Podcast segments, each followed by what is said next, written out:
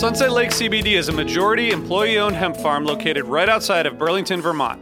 Before they started growing hemp, Sunset Lake Farms produced cream for Ben and Jerry's. Sunset Lake CBD doesn't use any pesticides or herbicides to grow any of its hemp plants, and they use organic fertilizer and other sustainable farming techniques to ensure the long term health of the soil and to minimize their carbon footprint.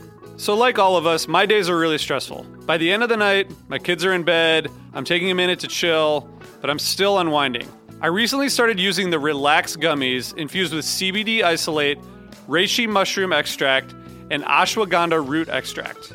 I'm really glad I tried these because they really helped me get ready for a good night of sleep, and I really think I sleep better, so I'd highly recommend it. So check out Sunset Lake CBD today at sunsetlakecbd.com and use the code HFPOD for 20% off your order. That's sunsetlakecbd.com and use the code HFPOD for 20% off your order. Farmer owned, Vermont grown, Sunset Lake CBD. Anatomy of an ad. Subconsciously trigger emotions through music. Perfect. Define an opportunity. Imagine talking to millions of people across the U.S. like I am now. Identify a problem. Creating an audio ad is time consuming. Offer a solution. Utilize cutting edge AI. Imagine creating all that in under 30 seconds. Well, we did to create this ad. To learn more about AI in the audio industry, download the white paper from audiostack.ai. Hey, listeners, I want to tell you about a sponsor, Music Masters Collective. They're a nonprofit organization that produces unique music events, providing opportunities for fans and artists to meet and collaborate in an inspired and creative atmosphere. Every week, they host different events, all with the opportunity to learn from world class musicians like Oteil Burbridge, Trouble No More, former members of the band, Milk Carton Kids, Nikki Glaspie, Bill Frisell, Shawn Colvin, and many more. This June, join the Fab Four, Joan Osborne, John Sebastian, Marshall Crenshaw, and a great group of faculty for the debut of Magical Mystery Camp. This all inclusive, once in a lifetime music vacation experience in the heart of the Catskills will be packed with nightly performances, workshops, speakers, song circles, open mics, and a lot more. If you're a performing musician at any level, bring your instrument. If you're a music lover, bring your good spirit. It's an amazing experience for individuals, friends, and couples alike. Registration is open, spots are filling up, so check it out soon. And scholarships are available. Check out magicalmysterycamp.com slash helpingfriendly to learn more.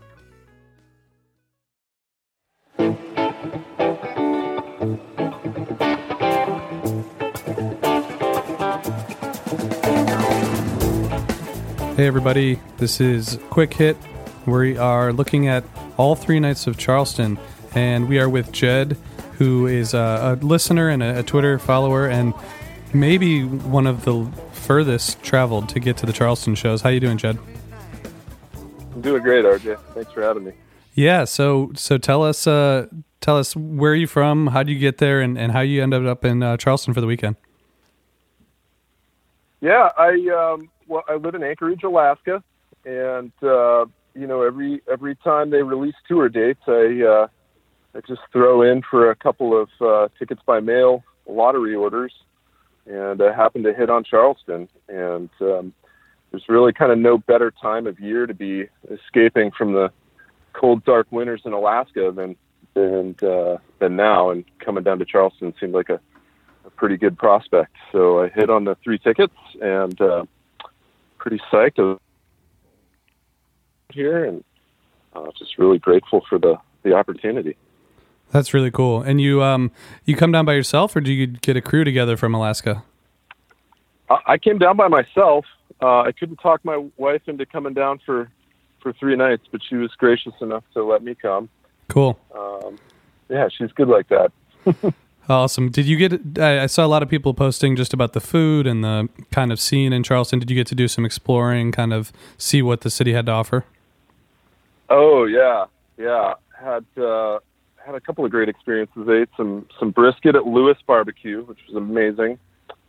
Uh, on Saturday, I went to a bar called Prohibition for brunch, and uh, got to check out a mandolin player there, uh, a guy by the name of Daniel Patrick. He has a podcast called Mandolins and Beer. If there's any Oh, yeah. mandolin nerds out there, Cool. check that out.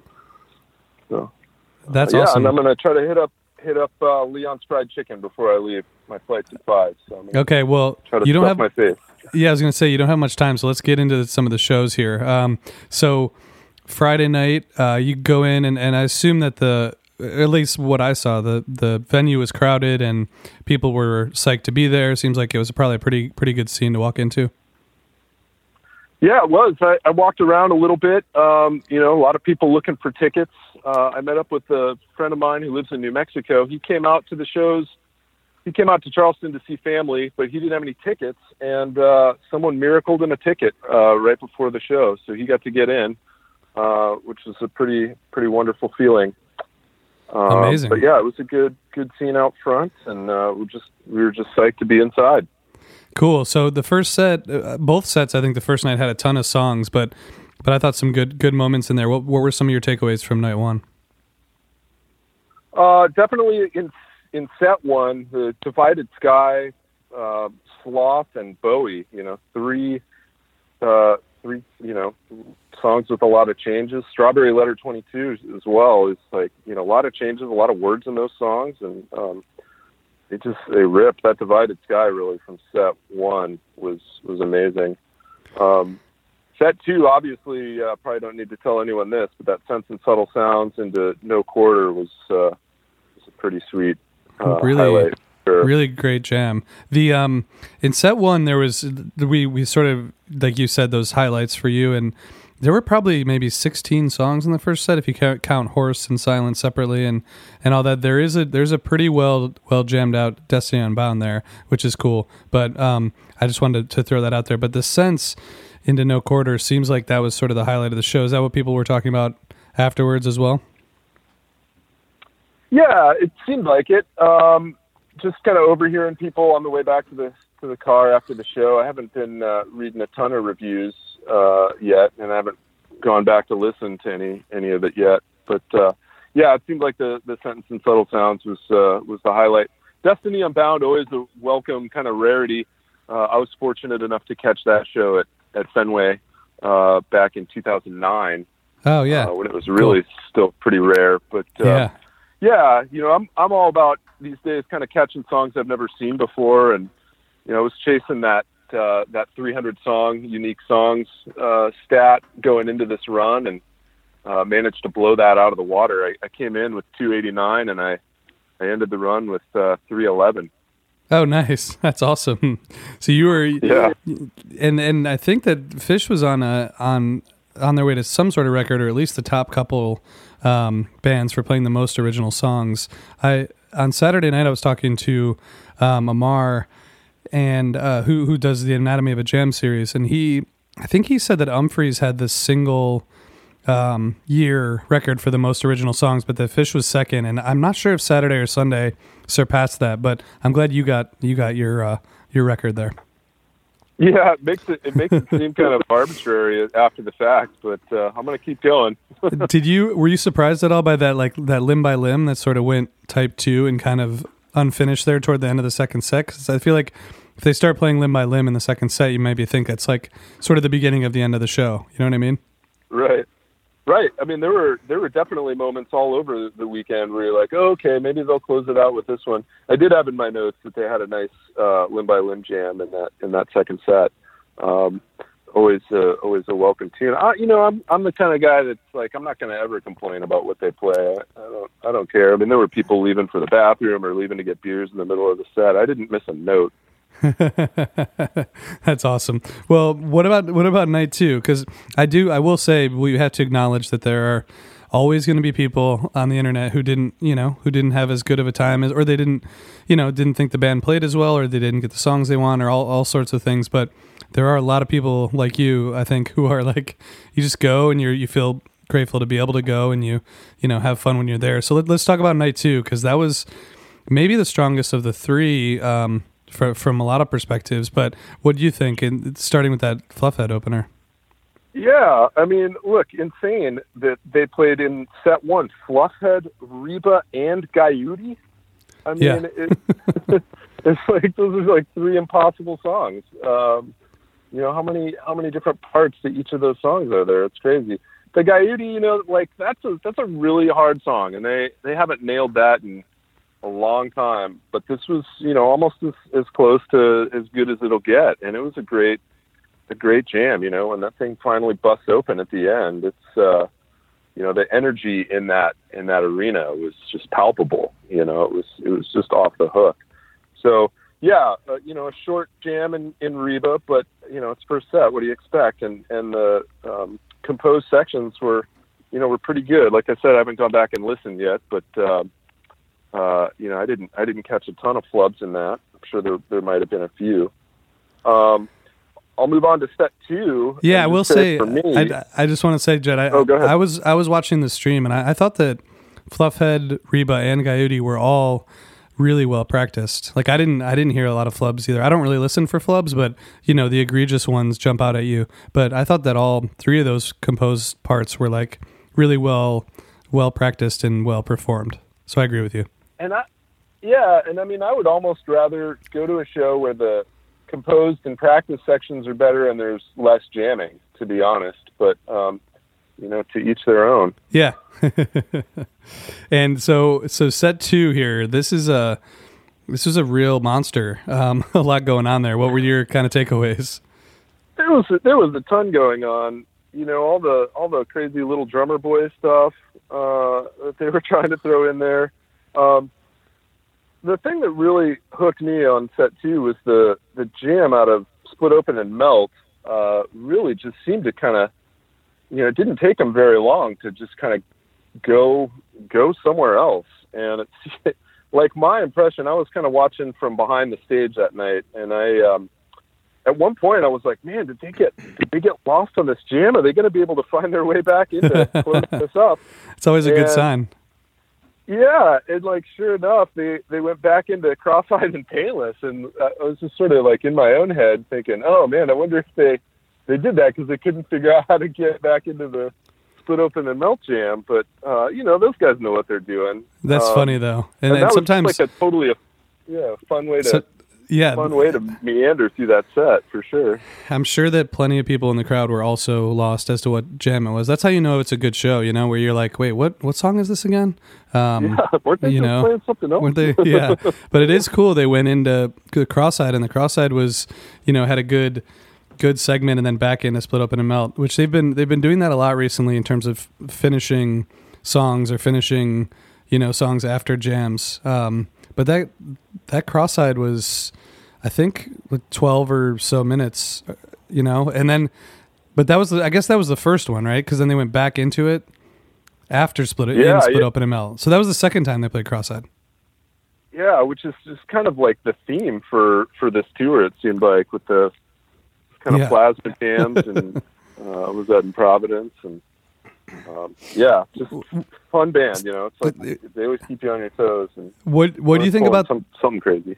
What do you think about those last three songs? Like, I know that, you know, some people look at these, you know, the last few songs as like "Life Beyond the Dream," Wilson, "Squirming Coil." I, when I was watching, I thought it was it seemed fine, but did it take any of the energy out of the room, or were people still engaged throughout the end?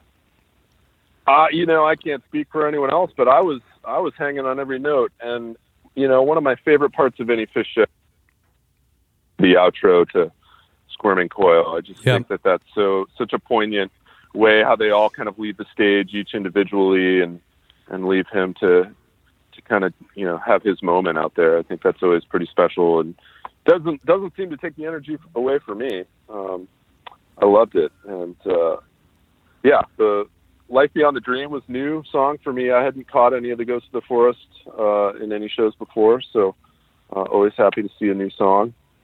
And then, uh, yeah, yeah. So that was Cool. a great way to end it. And then uh, just a cool encore. I mean, I've seen Grind before and Frankenstein with Page on the guitar. I think I've seen him play it, but not him on the guitar. So that was kind of fun. Yeah, that was pretty cool. and That was a good good way to end it. And then going into the Sunday show, never miss a Sunday show, as they say. And uh, you got to see all three, which is really cool. Um, was the did it seem more um, energetic last night than than the previous couple nights? Yeah, yeah. I mean, the arena definitely each each night the arena seemed to pick uh, fill up a lot faster. Um, I, I always get in somewhat early. I don't go in right at doors, but I, I went in somewhat early, and it seemed like every night.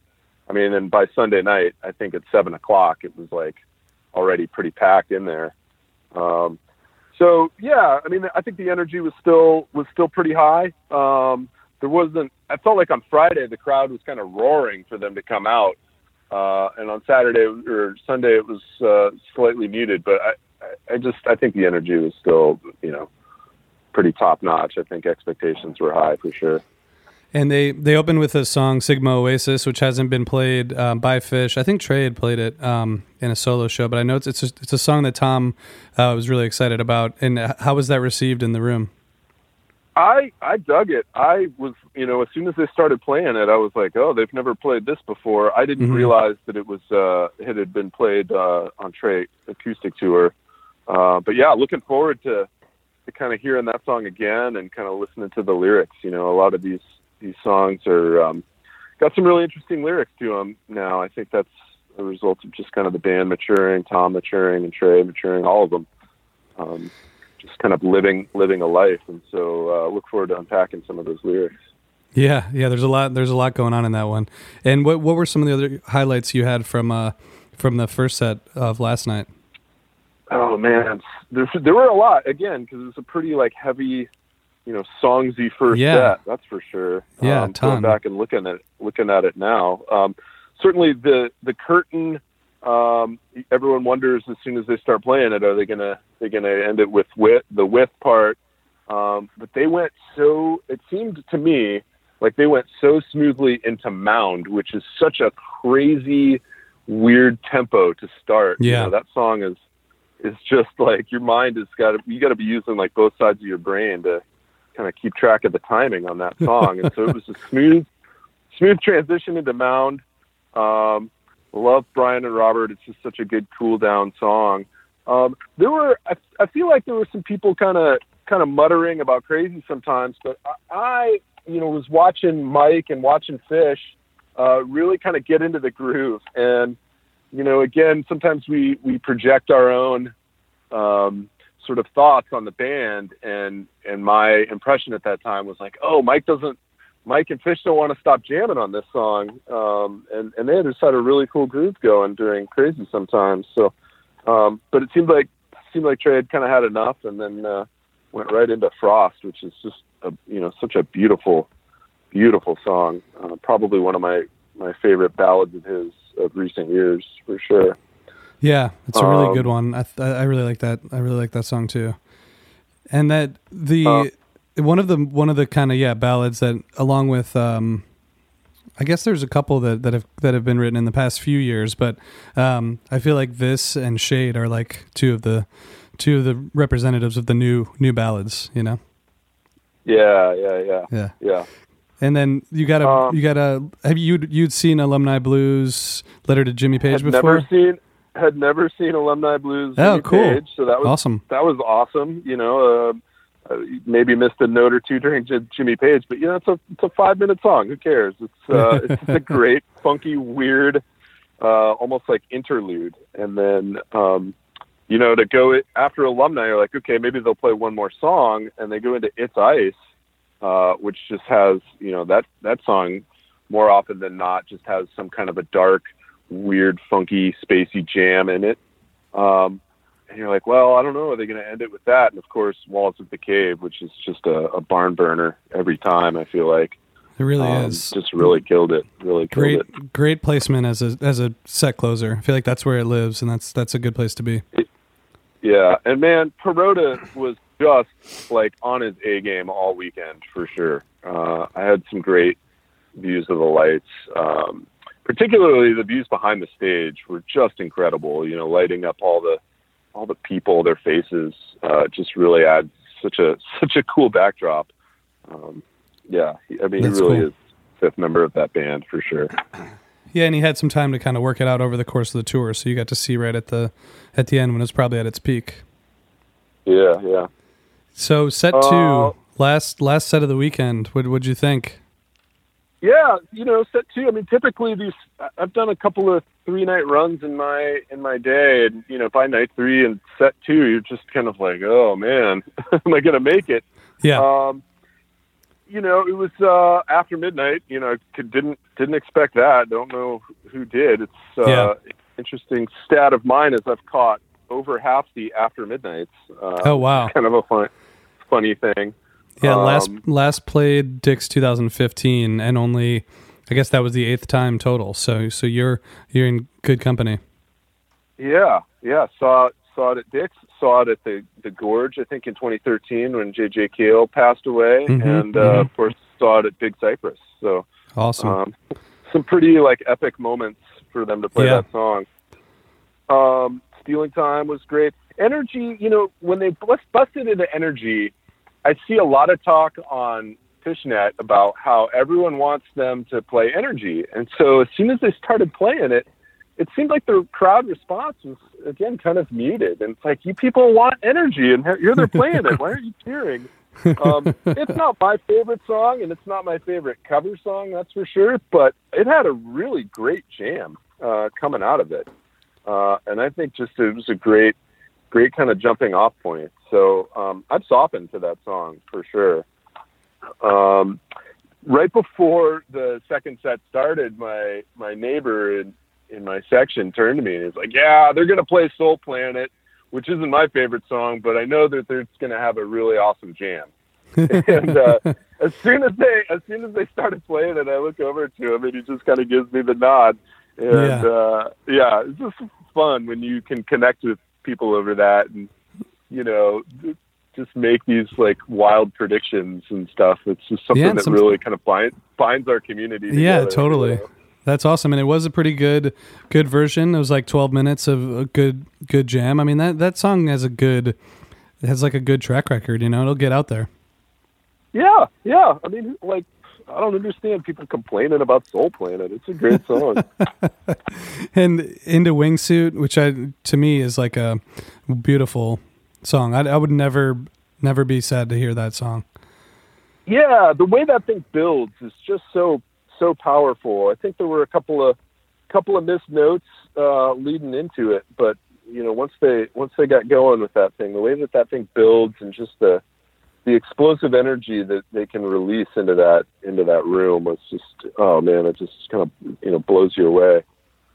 Um, yeah, it was a great great song. I love Wingsuit. Nice. Uh, always wanted it this way. Um, you know, kind of a page page electronic dance dance tune. Um, yeah did that I'd get did that that keep did that get people kind of back back up after wingsuit because it is a pretty pretty high energy song Yeah, yeah, yeah. I'm definitely looking forward to to going back and, and blasting that one. Um, seems like they had some some good groups. I don't know if it, it quite peaked out uh, the way Wingsuit did or the way some of their other you know kind of micro jams do. But uh, again, I'll have to go back and and check that out. Always Yes. love Petrichor. Always See, love Petrichor. Such a beautiful. I love song. it too. It's it's it based on my uh, reading through Twitter.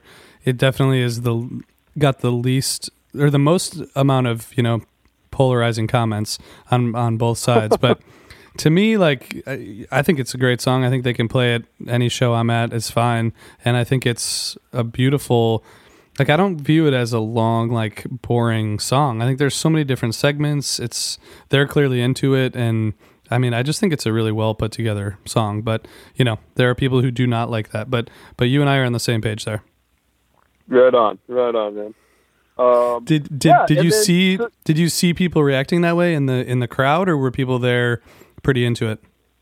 Yeah, you know, I mean, a lot of I think a lot of the folks, maybe similar to me, um, were were just tired at the end of a three night run, and and there were a lot of people around me, kind of sitting down. They were sitting down for some of the other slow tunes as well, but uh, you know, hey, everyone enjoys their their shows, or everyone does their shows the way they're going to do it. I uh, I was on my feet for, like I said, for every note, um, and I just I really appreciate that song a lot. Um, and yeah, I, I didn't didn't give too many thoughts to the to the other people around me and whether or not they were uh, into it or not.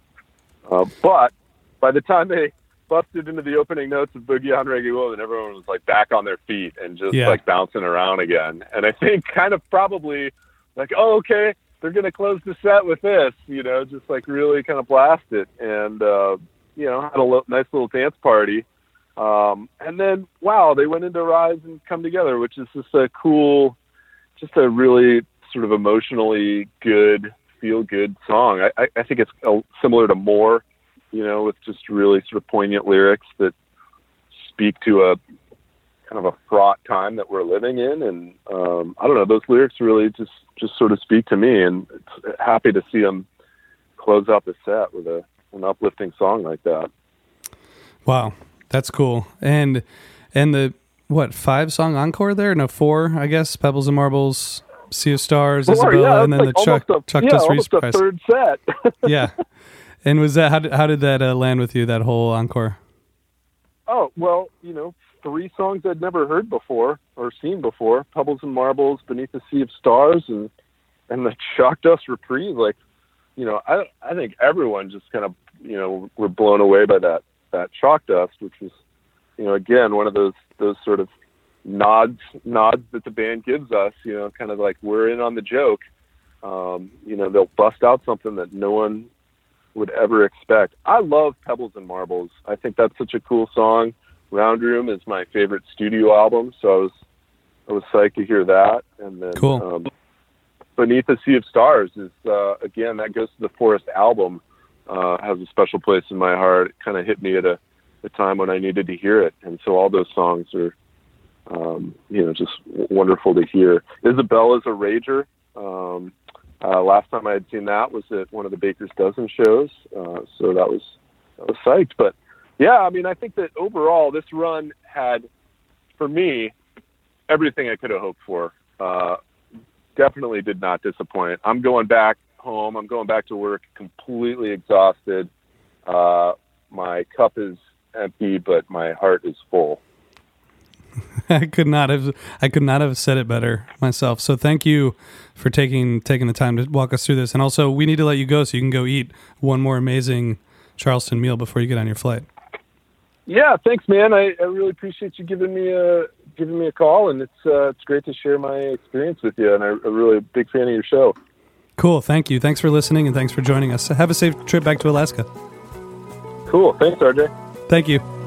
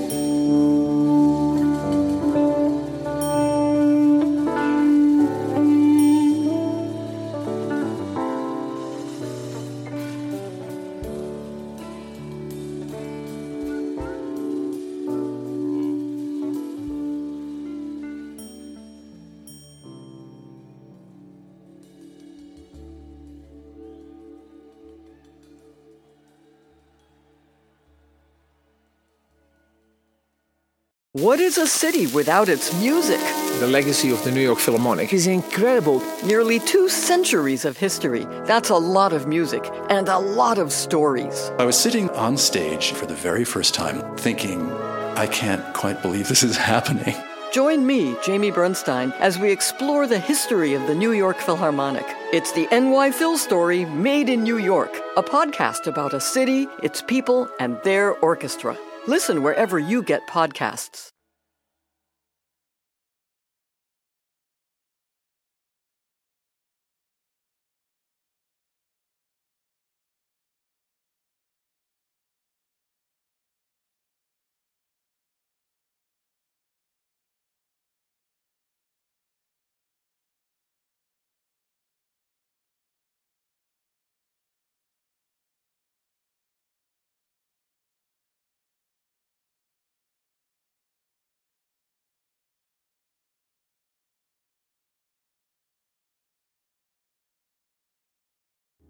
Hi, this is Henry Kay, host of the number one music history podcast, Rootsland. Come with me on a journey to Kingston, Jamaica, where we explore the world of reggae music and the untold stories of some of the genre's greatest legends. From the ghettos and tenement yards where the music was born, to the island's iconic recording studios. We are so excited to team up with Osiris Media, the leading storyteller in music, because as you'll hear, sometimes the story is the best song. Hey everyone, it's Cam Hurt, host of the Best Show Ever podcast, and we have got a second season coming out very soon that I am very excited about. We've got some very cool special guests, including musical acts that we all love, like Karina Rykman, Daniel Donato, Jake Brownstein from Eggy, Rick and Peter from Goose, and many more. Tune in for new episodes dropping on Osiris Media March 5th on the Best Show Ever podcast.